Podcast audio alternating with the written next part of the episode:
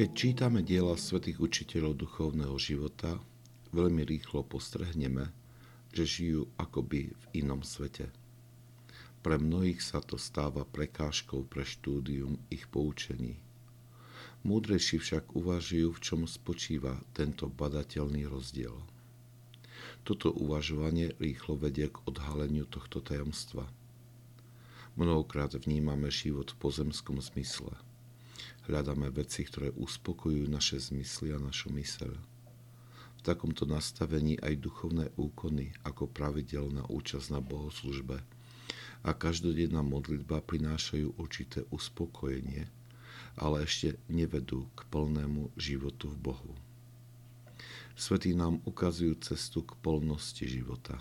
Hovoria, je potrebné zomrieť teraz, aby si žil, keď zomrieš poukazujú na dôležitosť radikálnosti v našom nasledovaní pána, na vedomom úsilí o dosiahnutie svetosti, ktorá je v živote s ním.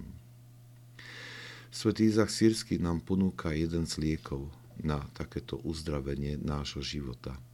Hovorí, vezmi si liek pre život zo stola tých, ktorí postia, konajú bdenia a namáhajú sa v pánovi a tak kriesia mŕtvého človeka vo svojej duši. Pretože milovaný spočíva uprostred nich, udeluje posvetenie a premienia trpkosť ich núdze na nevyslovnú sladkosť. Stolujú v tieni jeho duchovných a nebeských služobníkov. Viem o jednom bratovi, ktorý toto videl vlastnými očami. Vyhľadávať spoločenstvo svetých je liekom, ktorý kriesi mŕtvého človeka v duši.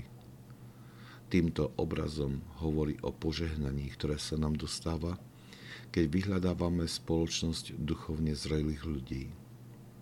Ich príklad a slova pomáhajú našej duši odtrhnúť sa od pozemského chápania života a nadchnúť sa pre nový život v Bohu.